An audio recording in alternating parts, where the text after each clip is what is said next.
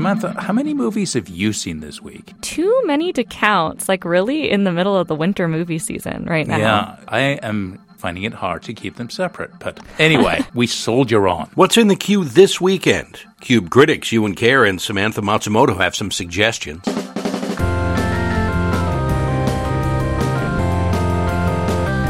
So I have a question for you. Okay. How do you remake one of the greatest movie musicals of all time? With trepidation? I, mean, I don't. I don't know because, of course, West Side Story, one of the classics, is coming out this week. I got to see it. As I've talked about before, I'm a huge movie musical fan. I actually grew up watching the old West Side Story with Rita Moreno and Natalie Wood, and it's one of my earliest movie memories. Rita Moreno singing America. So I went into this movie with like high hopes.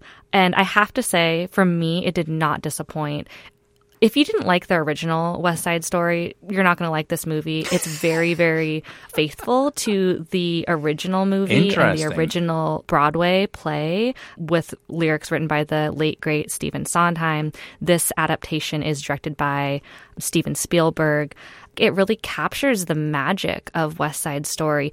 Gorgeous dancing, these like vibrant technicolor sets and costumes, this sweeping romance and these beautiful, beautiful songs. I was in love. I was totally enthralled. I think it really captures the thing that made a lot of audiences fall in love with West Side Story so many decades ago. So if you love movie musicals, this one's really worth the watch. I loved it. Good, good. Being the Ricardos opens this week too in theaters. It's going to be on Amazon Prime in a couple of weeks. And this is set in the same era. This is Aaron Sorkin's story about a tumultuous week in the life of I Love Lucy, the hit show starring Lucille Ball and Desi Arnaz. It was a hugely popular show. 60 million people saw it every week. This is a week of crisis for the show because Lucille Ball is being accused of being a communist, which could just kill everything on the show. And we have Nicole Kidman playing Lucille Ball, Javier Bardem plays Desi Arnaz. It's too long, and they try to pack too much into this film. But the biggest problem is Nicole Kidman only manages to be Lucille Ball part of the time. She is Nicole Kidman. You're watching her all the time. But every once in a while you go, wait a minute, that's Nicole Kidman playing Lucille Ball as opposed to that's Lucille Ball. It's interesting history, but it's not a must see. We both saw Encounter.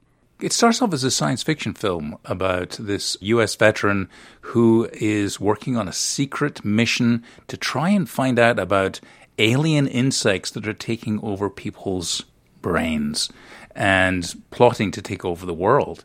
He then basically kidnaps his sons because he wants to take them on this secret mission and make sure that they're they're safe. Riz Ahmed is once again really magnificent. However, it kind of falls apart. It seems to start as one thing and then turns into something else completely, which actually I tend to love movies like that. One of, some of my favorite things are genre movies that flip the script on the genre. But for me, this movie just didn't succeed. I thought it was a really interesting idea um, that just didn't have enough nuance in the subject matter it wanted to tackle. Without giving too much away, it gets into some issues of mental illness. So I think it just didn't really try to understand or, or go into the depth that it needed to. For me, it was a swing and a miss. It's on Amazon Prime. It is still an interesting movie with great acting. And I am now regarding all insects with extra suspicion.